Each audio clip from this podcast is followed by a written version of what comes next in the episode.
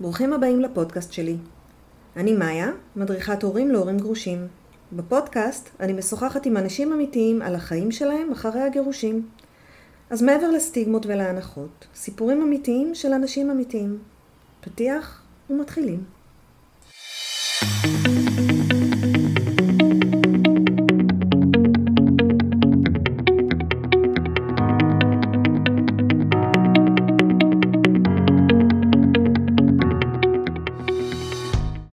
היי, היום אנחנו עם אה, רפיק ידידיה.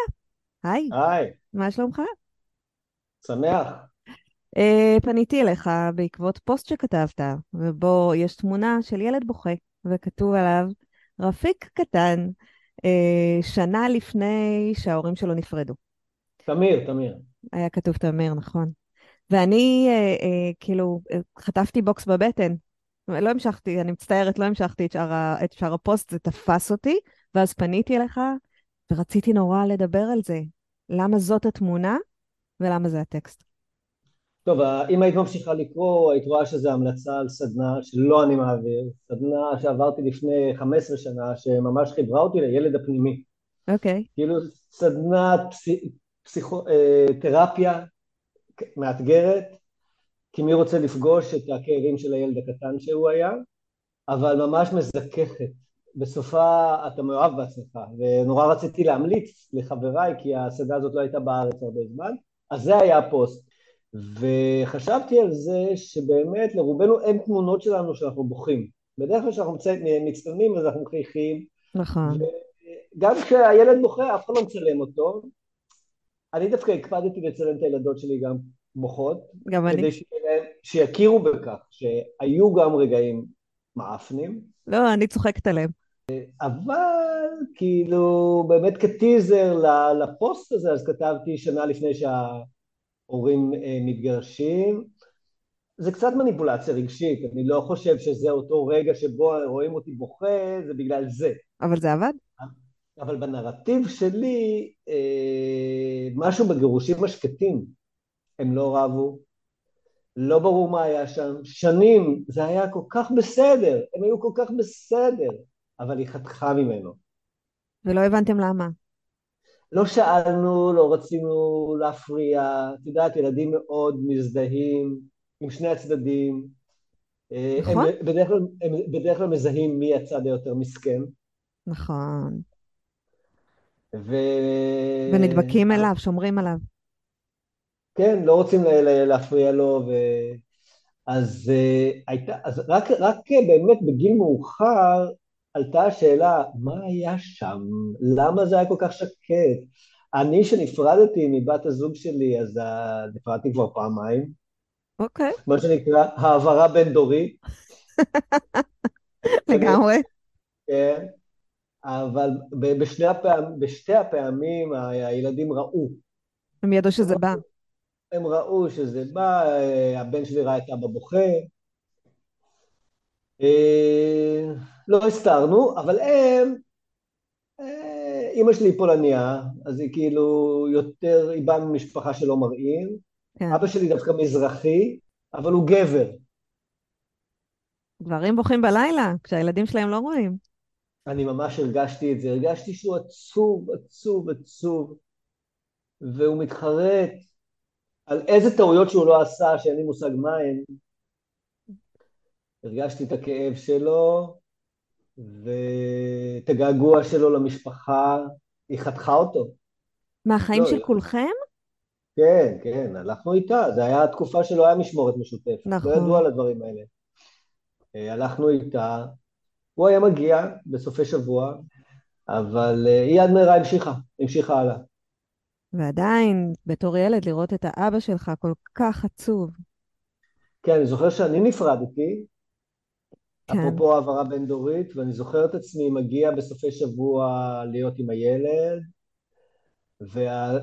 וחוויתי באסה כפולה, כאילו הזיכרון של הכאב של אבא שלי היה שכבה מתחת לכאב שלי, הרגשתי את הכישלון שלנו כגברים, וואו, באמת? כן, מצוין, לא? כן, כן, לא, לא, לא נכחיש. אני גם יודע להגיד שהכל באמת שיעורים ולומדים, ותודה על כל חוויה, אבל גם תחושה של אה, טעיתי, אולי טעיתי, את יודעת, אה, אולי טעיתי בבחירה של הבת זוג, אולי טעיתי שכעסתי, אולי טעיתי שהיה כל כך הרבה צמתים שיכולתי לפנות בהם אחרת. אז היה לי גם קול שניכר שאמר, טעית. אבל עשית את כל מה שיכולת באותו רגע, נתון. אין לך... איך את יודעת? אולי לא. אמ, אני מניחה. אני גם, זה, זה, זה נורא תלוי בסיפור שאנחנו מספרים לעצמנו. נכון. יש לי כמובן, יש לי כמובן חלק שאומר, לא יכולת אחרת, אתה עשית מה שידעת.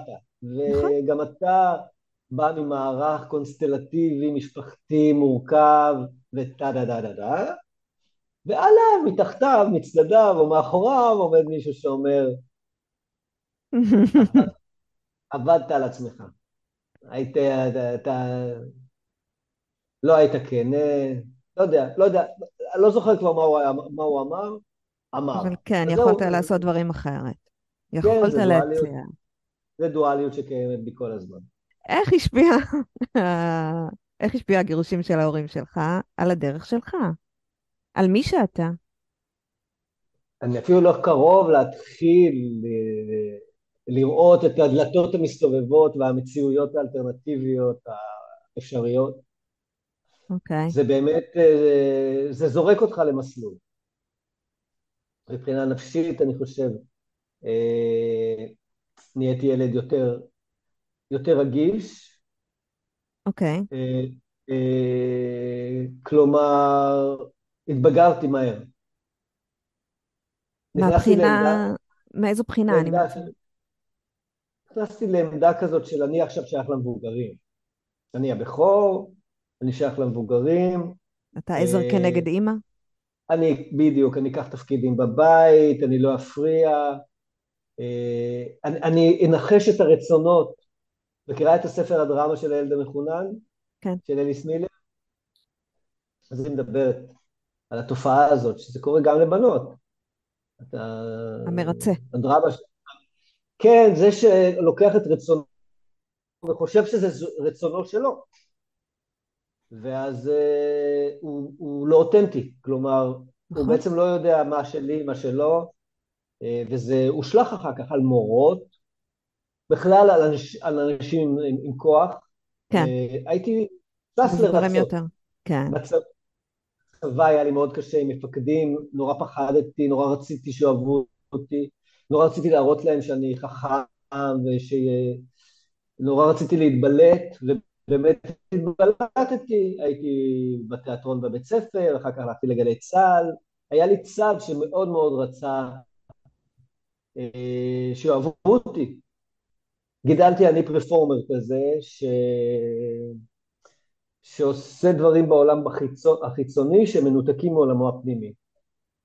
נכון. והייתי, אז הייתי צעיר, בן 26-27, הרבה אלכוהול וסמים ושטויות ונסיעות להודו, זאת אומרת די התפזרתי, אה, לא מצאתי את עצמי. ידעת בעולם. בכלל מה אתה רוצה? כל הזמן אמרו לך מה אתה רוצה. כל הזמן חשבתי שאם אני אקבל מחיאות כפיים, או שאם אני אשמח ההשלכה של לשמח את אימא ואבא הפך ללשמח את הכיתה, לשמח את הקבוצה, אה, הייתי מדריך בצופים, כל הזמן ויצים, כל הזמן... מנהיג, כריזמטי מאוד, בולט. להדליק, כן, להדליק, לסחוף, אה, אבל זה, זה גובה מחיר, כי כמו שאת אומרת, אתה לא בדיוק יודע מה אתה רוצה, וזהו, אבל אני חושב, אה, ברחתי למשפחה, זאת אומרת, בגיל 31, הבנתי שאני all over the place. אוקיי. Okay. ו-I might as well לתקוע שורש. עדיף לי להתקרקע, ולכן אני לא חושב שבחרתי בחירה מושכלת, פשוט הייתה איתי מישהי שגרה איתי באותה דירה והצעתי לה שנעשה ילד, וזה כאילו היה הרמה של okay. ה... אוקיי.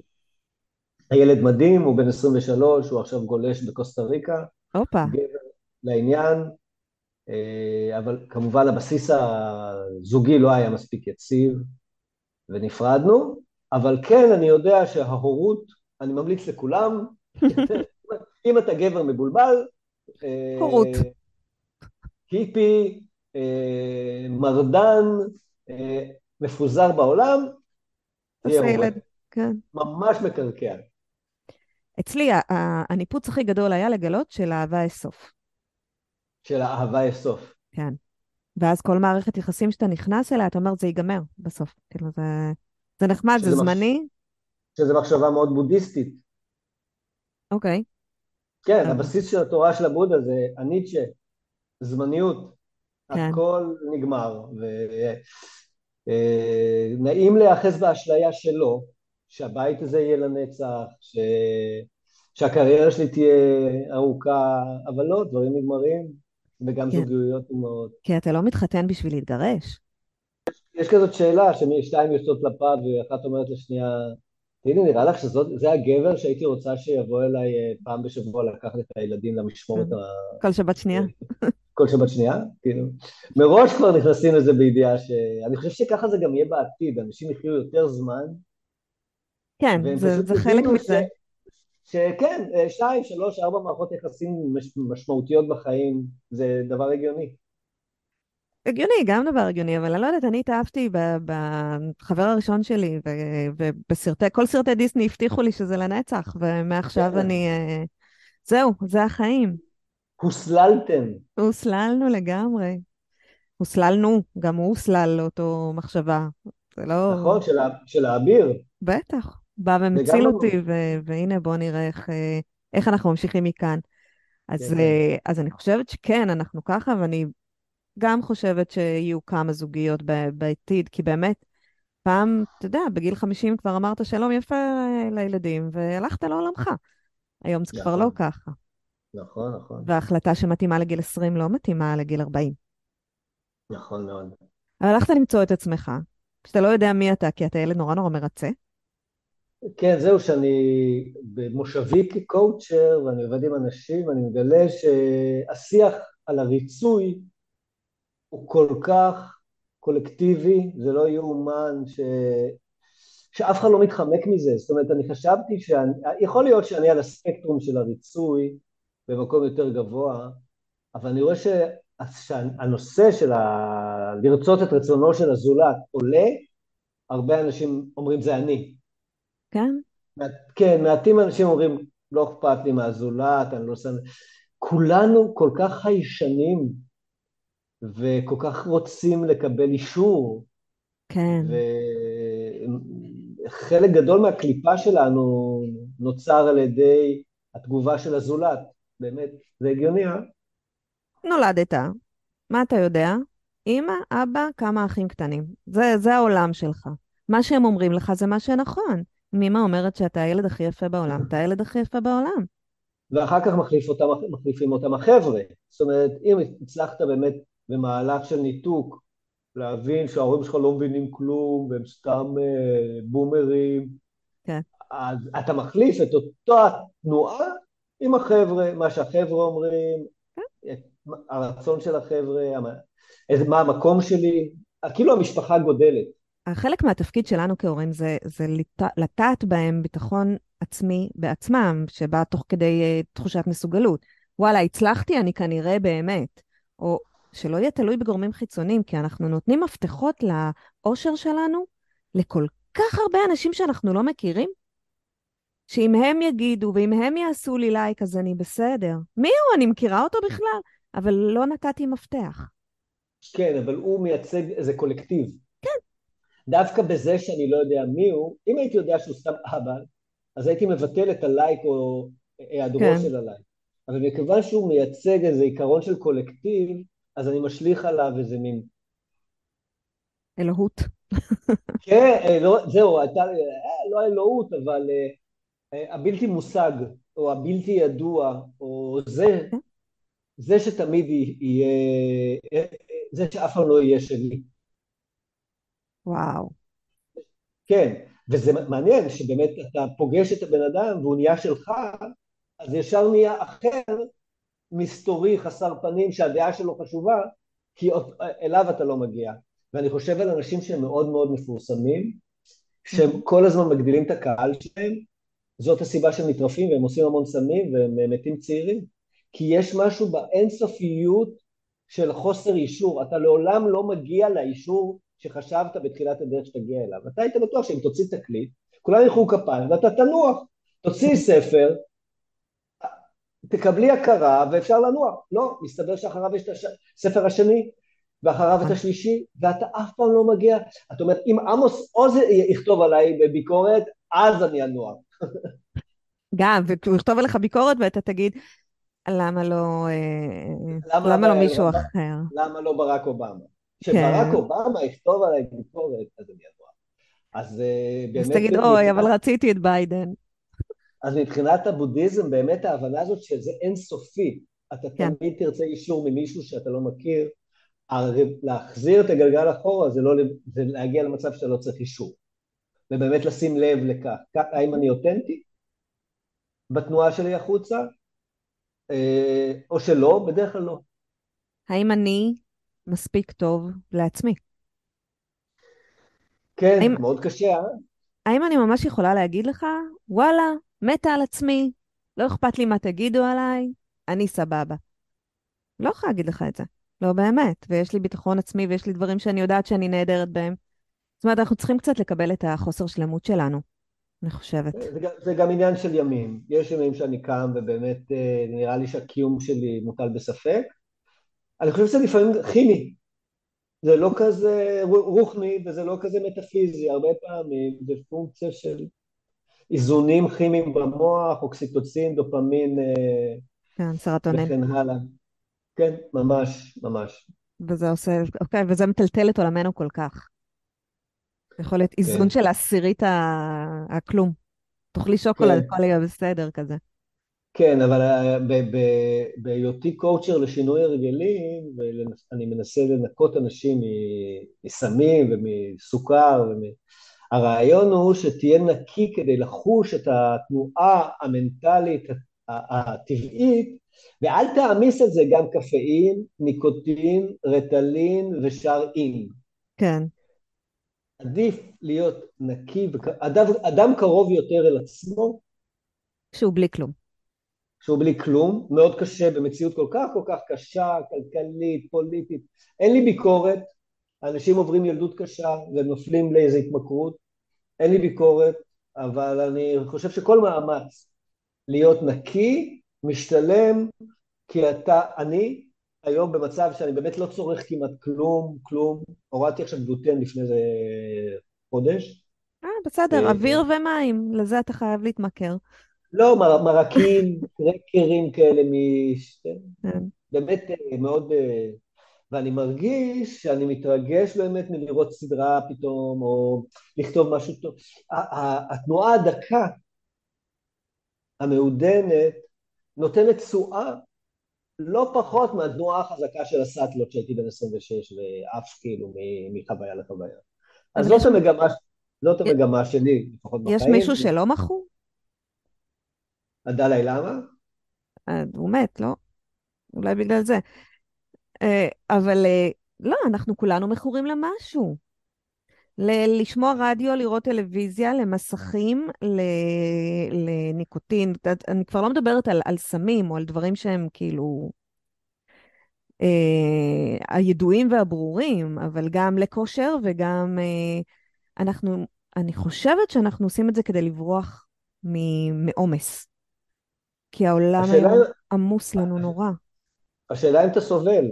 זאת אומרת, אה, אנשים אומרים, אני מכור לכושר. אבל אם אתה נהנה מזה וזה טוב לך, אז אני לא בטוח שההגדרה התמכרות היא מתאימה. התמכרות זה באמת פעולה שאתה עושה אותה למרות שהיא לוקחת ממך אנרגיה, ואתה לא יכול להפסיק אותה. אז אה, אם אתה אוכל סוכר במתינות, מעשן סיגריה פעם ב... מעשן ג'וינט רק במסיבות, דופק דרינקים רק בערב שבת עם המשפחה, זאת אומרת, אם זה ממונן, אז אה, אנחנו... זאת אומרת, אני, אני חושב שזה בסדר למסך. כן. אבל לא תמיד. אני ממסך. אני ממסך, אני לפעמים אה, טוחן נטפליקס. סדרות שאין להן שום ערך, אבל הן נכון. נותנות את זה. שקט למוח. כן. כן. אליי מגיעים אנשים שכבר בתוכם יש את הקול הזה שאומר, אתה חייב עזרה, כי לבד אתה לא מצליח. משהו כאן צריך להשתנות, שמבינים שיש מחיר. וזה הרבה פעמים באמת אה, יש סיפור משפחתי. הילד הזה שבוחר על הדשא מתחילת שיחתנו, mm-hmm. כשאני מדבר איתם על הילד הפנימי, בעצם נוצר החיבור. פתאום הם מבינים למה הם מגזימים עם האלכוהול או עם הפורנו. הם מפחדים ממנו? אה, מעניין מה שאת אומרת. אה, לא הייתי מנסח את זה ככה, הייתי אומר שיש רגשות שנשארו מאז טמונים איפשהו. כן, אנחנו לא רוצים להתמודד איתם. כשהם עולים, אז אנחנו מחפשים דרכים להוריד, אבל זה באמת אה, פתרונות לא sustainable ים, הם לא ברי קיימא לאורך זמן. לאורך זמן צריך דווקא לתת, זה, זה הסיבה שהמלצתי על סדנת primal. לכו לסדנת primal עם שקורה, היא מעולה, היא מעולה. אני לא מקבל אחוזים. כי מה, אוקיי. שעושים בסד... מה שעושים בסדנה הזאת זה בכלל בתהליכים של הילד הפנימי, שמתחילים ככה לפתוח את הפצע, וזה באמת לא כיף ששופטים פתאום אה, פולידין על פצע פתוח, אבל הפצע פתוח כבר 30 שנה, הגיע הזמן שיקבל פולידין. אבל יש עליו פלסטר. יש עליו פלסטר, בגלל זה הוא מסריח, כי אף אחד אין לו אומץ לפתוח אותו. יאללה, בואו נפתח אותו. הוא מסריח, אבל הוא פחות כואב. זה פחות חי, זה כהה. ועם נכון. הכהה הזה, אני כבר יודע לחיות. כן, נכון. כאילו כואב, אבל סביל. נכון. נכון, והמחשבה שאפשר לנקות את זה לא נראית הגיונית בכלל. נכון. אז, אז מעדיפים לא ללכת, אה, לעשות את העבודה. אבל אחרי שנים שאני רואה אנשים יוצאים מסדנאות של הילד הפנימי, אני אומר, אה, לא, לא פגשתי בן אדם שאמר איזה באסה שעשיתי את הסדנה הזאת. אני חושבת שההדחקה הזו היא מנגנון הגנה גם של הגוף, גם של הנפש. זה מנגנון אה, שכילד, כי אנחנו רואים את זה הרבה אצל ילדים עם פגיעות מיניות, את לא, אתה, אתה מנתק את עצמך, אתה לא יודע שאתה עושה את זה. הגוף והנשמה. עושים את זה ביחד. אז לפתוח כן. את זה, נראה לי פחד אלוהים. אבל זהו, רגע. אם נמשיך עם הדימוי שלך, את אומרת, יש כאילו מנגנון הגנה, איזה שריון רגשי כזה. נכון. ש... העניין הוא שזה לא באמת שהוא ננעל בילדות, ומאז אנחנו הולכים עם שריון רגשי. מדי פעם הוא נפתח, הלב נפתח, אתה מתאהב, טק נסגר. אתה הולך לאיזה מסיבה, רוקד עם אנשים, נפתח, נסגר. היית בסיני, ישבת עם כמה חבר'ה, היה לכם ערב של צחוקים, נפתח. זאת אומרת, זה לא שזה באמת ננעל וזהו, וככה אני אמות. מה שקורה שהבן אדם מרגיש שיש לו... יש שם משהו. יש שם לב שהוא מצליח לגעת בו, אבל רוב הזמן לא, ועל הכל הוא גם uh, עושה יותר מדי סמים, או שותה יותר מדי אלכוהול, או... אז זה מין רמז, שאומר אולי כדאי להשקיע דווקא במנגנוני פתיחת השריון הרגשי, מאשר uh, להניח לו. כי... אז עכשיו אני אחבר אותנו לעניין הזה של הגרושים. כשנשבר לך הלב, כמות החומות שנבנית שם, באמת, יכולה להקיף את סין. ואז אתה לא נותן לאף אחד להתקרב, כי כבר נפגעת, ואתה כבר יודע מה זה להיפגע, עוד לפרק בית, שזה כאילו... כאב, אתה כואב עליך ועל הילדים ועל המשפחה ועל כל הגורמים המעורבים בכך. כן, ואני מסכים איתך שזה לא רציונלי, זה מנגנון רגשי, שאפילו נכון. אם השכל יגיד, לא, אני רוצה להישאר עם הלב פתוח, יש משהו בפגיעה הזאת שהוא ממש טראומטי, והמנגנוני הגנה עובדים מעצמם, ולכן אין לי שום ביקורת על מישהו ש... זה קורה, זה טבעי. זה ממש טבעי. הגוף ו... אומר, וואלה, כאב לי, בוא נדאג שזה לא יקרה עוד פעם. נכון. ואיך אתה נכנס למערכת יחסים שנייה? איך אתה פותח את הלב עוד פעם, אחרי שנפגעת כל כך? נכון, נכון. אבל uh, אני מאמין שהחיים מזמנים לנו כל הזמן דיוקים, ומי שנכווה רותחין. ונזהר וצוננין. אז, אז עדיף לו באמת להיות זהיר, ולא לקפוץ עוד פעם למים לפני שהוא בודק אותם, אבל להמשיך להיות בשדה הרגשי זה תמיד טוב. כי מי שהלב שלו סגור, בגלל כל הסיבות המוצדקות, אה, חייו יהיו פחות אה, מתוקים. אז להישאר בשדה הרגשי, לנסות, לצאת, אה, אבל כן, כן, אפשר ממש בדייטים הראשונים לשים את הלב על השולחן ולהגיד, אה, היה לנו פרידה מכוערת, אני קצת סגורה, זה בסדר, גם הוא יגיד, כן, גם לי היה. ויש איזה טכניקות שאתה, כאילו, האם לפגוש באמת את האדם הפנימי, את הילד שלי שבפנים, ו- ולחפור ולחפור זה משהו ש- שכן יכול לעזור לך לפתח איזושהי, אה, להרגיש שוב? אנחנו משתמשים כאן בהרבה דימויים, ילד פנימי, לב סגור, זה הכל באמת, אה, אין באמת ילד פנימי, והלב הוא בסך הכל אה, משאבה, הוא לא סגור. אוקיי. אז במסגרת אז כל הדימויים. האלה, אני, אין לי, אין לי משהו אופטימי קוסמי להגיד, אני רק באמת מאמין, ממרומי גילי, אני כבר בן 55. כן, לא, לא האמנתי כשקראתי את זה. כן, מה זה אומר עליי? שאת גם uh, מתחילה להתקדם כן. לכיווננו. אז אני חושב שהדבר היחיד שיש לי להגיד זה לבטוח. לבטוח שיכול להיות תיקון. יכול להיות שבאמת לא צריך לפתוח את הלב מהר מדי, להציע אותו לאיזה מישהו זר, ועוד פעם לחוות פגיעה ו... ופרידה, אבל גם לא, לא. כי נגיד סבתא שלי, אה, שגרתי איתה אחרי שאימא נפרדה מאבא, אז סבתא שלי הייתה אלמנה, כשבן זוגה מת, שהיא הייתה די צעירה, היא הייתה בת 48 אני חושב, והיא הייתה אלמנה כמו ביוון, שחורים, לא יצאה עם אף גבר, כאילו עדיין נשואה. והיא הייתה חמוצה. זה, הדבר הזה, זה שהיא לא הייתה סקסית, וזה שלא, היא לא, לא, אין, היא נעלה את עצמה. אז זו דוגמה מאוד מאוד קיצונית. כן. אבל... אה, אז אל תהיו סבתא שלו.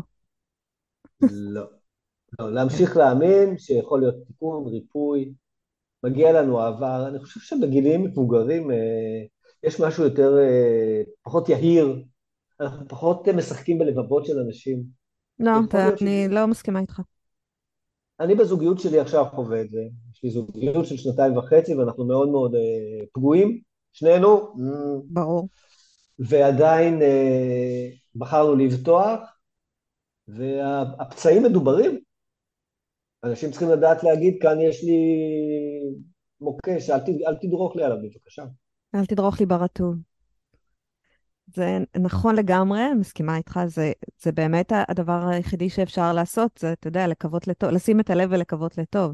למרות שזה דבר נורא נורא קשה. זאת אומרת, אנחנו באים עם המון uh, פחדים ומגננות, ועם התנפצות של אשליות בפרצוף, ו- ומי ירצה אותי בגילי, או... אבל אני לא מסכימה איתך לגבי זה שאנשים לא פוגעים באנשים. עושים את זה, ובגדול, בתרבות השפע והגועל נפש שיש היום בחוץ. באפליקציות. אני בזוגיות מאוד ארוכה, אני הרבה שנים לא הייתי באפליקציות, אבל um, אני רואה את זה. אני רואה את זה בשיח של אנשים שנעלמים, של אנשים שמעליבים, ואני לא מבינה למה. כאילו, עומד מולך בן אדם, מה יש לך? בסדר, אז זה לא הצליח, זה לא מתאים, סבבה, קורה. אז uh, דווקא בקטע הזה חוזרים קצת uh, לתיכון. בסדר, קורה. מאמין לך, אני פחות בשדה הזה. שמחה לשמוע. אז מה היה יותר קשה, הגירושים של ההורים או הפרידה שלך? איזה שאלה מצחיקה. למה? זה, כי זה ילד וזה מבוגר. נכון. אני, אני בטוח שמבחינה רגשית הפרידה שלי כילד הייתה טראומה נוראית, עד כדי כך שהיא אפשרה את שתי הפרידות הבאות. שהיא אפשרה? כן, היא יצרה אותם באיזשהו מקום, זה כאילו מין... אה, שחזור. הדלת הזאת נפתחת. יש גם ילדים להורים שנשארו ביחד 50 שנה והם נפרדים. זה לא אומר שאתה כן. נידון לפרידה אם ההורים שלך נפרדים. כמו שזה לא אומר שאתה נידון לזוגיות ארוכה עם ההורים שלך בזוגיות ארוכה. אבל משהו בעולם שלי אפשר את זה כאופציה מאוד ברורה, האופציה הייתה על השולחן, מה שאני לא חשבתי... אפילו יותר מזה. כן, את לא חשבת על זה. לא חשבתי שיש אופציה. לא. זה בא ממנו. כן. אז חטפת את זה קשה. בוקס לבטן. אבל אה, אני אומרת, היום, אתה... היום את אומרת תודה? כן. כן, ברור. כן. היום אני אומרת תודה על הדרך, על השיעורים, על ה... לא על הכל, דרך אגב, לא על הכל. היו דברים שאפשר היה לחסוך ממני. אתה יודע. כן, יש חוכמה, יש חוכמה רוחנית שאומרת, המוות טוב לחיים. נכון. נכון. אז אה, גירושים כמוות בזעיר אנפין זה טוב לחיים. זה כאפה מצלצלת שמעירה אותך להרבה נקודות עברות, ועדיף לאופציות. אחרות. אם כן, אפשר שלא, עדיף, עדיף. אני כל הזמן כאילו... כמו שהיה לי את החלק הזה שידע שכל זוגיות יכולה להיגמר בפרידה, כך היה לי חלק שאמר, אני אעשה את זה יותר טוב מהם. אני אהיה אוקיי. לנצח. היה לי באמת, ה- אני האידיאלי שלי רצה שנהיה, שננצח את כל המשברים. והתחושה כשזה נכשל בעצם? היא הייתה יותר מבין, ש... גרועה? אני מבין שהילד אה, הפגוע היה יותר חזק מהאני הגבוה האידיאליסטי. כן? זאת אומרת, לא, לא היה לך תחושת כישלון כי אמרת, אני אנצח והנה אני לא? אה, אולי כן, אבל יותר מזה היה הבנה שהילד יותר חזק, הילד כבר תכנן את זה מההתחלה, הוא נכנס בזה, הוא נכנס בשביל לצאת. אוקיי, וואו, איזה תובנה מטורפת. כן. ועצובה נורא. זה זה זה. בסדר, אז עובדים שוב ומתקנים שוב. כל החיים שלנו אנחנו בניסוי וטעייה, כן, ולמידה גדולה נורא. כן. מה אתה עושה היום? אני מדריך אה, גברים בעיקר לשינוי הרגלים, אה, קואוצ'ר. יש לי, כתבתי ספר שנקרא התמכרויות רכות, הרגלים מזיקים והתמכרויות רכות. אוקיי. אה, שמה, מלמד ואני, איך להיגמל? אה, לא להיגמל, אני לא משתמש במילה גמילה. אלא? גמילה זה 12 הצעדים, זה כפר איזון, זה, זה מי ששבור. אני מלמד עם אנשים לשחק עם הסמים או עם הפורנו או עם האכילה הרגשית, כלומר, לעשות תקופות שבהן אני מתנקה, לעשות הסכם, זה החלק האימוני, לעשות כן. הסכם, לעשות דיאלוג עם החלק המכור, ואז לחזור. הסיסמתנו היא, אצלנו הרילפס כבר בפנים. זאת אומרת, כמו הגמילה הזאת שעושים אה, ניקוי רעלים חמישה ימים, ואז עושים עוד איזה שלושה חודשים משהו, ואז מחזירים את זה לחיים במינון שמתאים לנו. בדיוק, בדיוק. אני מה, מה, בדיוק מהדבר הזה שאמרת עכשיו, נגיד עכשיו הורדתי גלוטן, מהמם. כבר לפני חמש שנים התחלתי עם התנועה הזאת, כי אז עשיתי באמת צום וראיתי מה זה עושה לבטן, הנחתי לזה, חזר. בדקתי את זה שוב, הנחתי לזה, חזר. וככה עם הסיגריות ועם הקנאביס, וככה עם הכל, באמת, אם יוצאים מהראש של אני מפסיק, אני עכשיו נהיה סלאחי בלטה, זה לא עובד, אנחנו חברה, חברה מסטולית, החברים שלנו שתיינים, הפורמו במרחק לחיצה, נכון. הסוכר כאן במטבח, יש לי כאן גם ארטיקים, אי אפשר, אי אפשר, אי אפשר, די. צריך לצאת מהראייה של ה-או-או ולהיכנס לעולם חדש, ואני ממש אה, הולך לי טוב. בזכות הפיצוח, הפיצוח הגאוני הזה, שאפשר גם וגם. השאלה אם זה לא כמו דיאטה שאומרים לך, תתאפק אה, שלושה חודשים, ואז אתה בא וטח, תוקע כל החבילת גלידה. כי לא אכלת שלושה חודשים. אז זהו, אז אני פחות מתעסק ב... בדיאטות, אין אצלי באמת לא, כאילו, דיאטות. מטאפורה. השיטה שלי לא עובדת עם, עם כוח רצון. אני חושב שמה שאת מתארת מהמם. זה פונקציה של אה, נעילה ושימוש בכוח רצון, ואז אחר כך כשיש הרפייה, אז נהיה בינג', כן, בולמוס. נכון. אני עובד יותר עם כוח התובנה, כוח הכוונה, אנחנו כותבים הסכם עם, עם הג'אנקי, אנחנו אומרים לו שהוא יחזור, אה, אז יש משהו בכל התהליך שהוא הרבה יותר רפוי ורך ורוחני ואתה פחות על, ה... על המשמר, אתה פחות כן. אה, בלחץ. וכשזה מגיע, הרבה אנשים אומרים, כאילו, נגיד עם הניקוטין, הם מגיעים למאה יום, ואין להם שום רצון לעשן, ואז הם עושים הסכם מיידי, back to back, לעוד מאה יום, מהמם.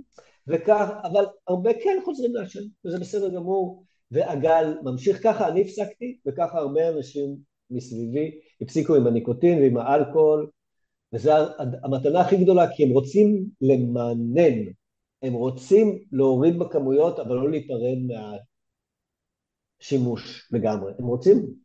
אני ו... חושבת שזה העניין, שאחר כך כשאתה מחזיר את זה, אתה כבר אה, לא מחזיר את זה מתוך הרגל או התמכרות, אתה מחזיר כמה שאתה צריך.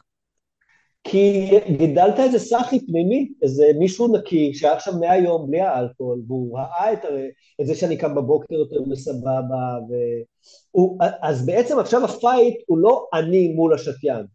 עכשיו הכנסתי עוד מישהו למשוואה, שזה הנקי, הלא שתיין, והוא כבר עם השתיין, הם הסתדרו. אוקיי. הוא גם חזק, רק צריך לתת לו קצת זמן, אתה שותה כבר 25 שנה, תן לו עוד של 100 יום, מה זה 100 יום? הם מבינים את זה, הם אומרים יאללה, איפה חותמים? לגדל את הסאחי בתוכי. יפ. חלוטין. רפיק, תודה רבה. איזה כיף. היה, כן, נהניתי מאוד. יופי, יופי. יאללה, תשלחי לי לינק שאני אראה את עצמי. עד כאן הפרק להיום. תודה שהאזנתם. אם יש לכם סיפור לספר, או שתרצו להעיר על משהו ששמעתם בפרק, אתם מוזמנים לדף הפייסבוק שלנו, החיים הסודיים של הגרושים. אם אתם מרגישים שאתם צריכים עזרה בהורות החדשה שלכם, בביסוס הסמכות ההורית, ביצירת קשר עם הגרוש או הגרושה, גבולות, הקשר החדש עם הילדים, או כל נושא אחר הקשור להורות של גרושים, אני מזמינה אתכם ליצור איתי קשר דרך האתר שלי www.maya.com באתר תמצאו מידע נוסף על הנושא וכן דף הסכמות שיעזרו לכם לבסס את הקשר בין ההורים הגרושים. תודה ולהתראות.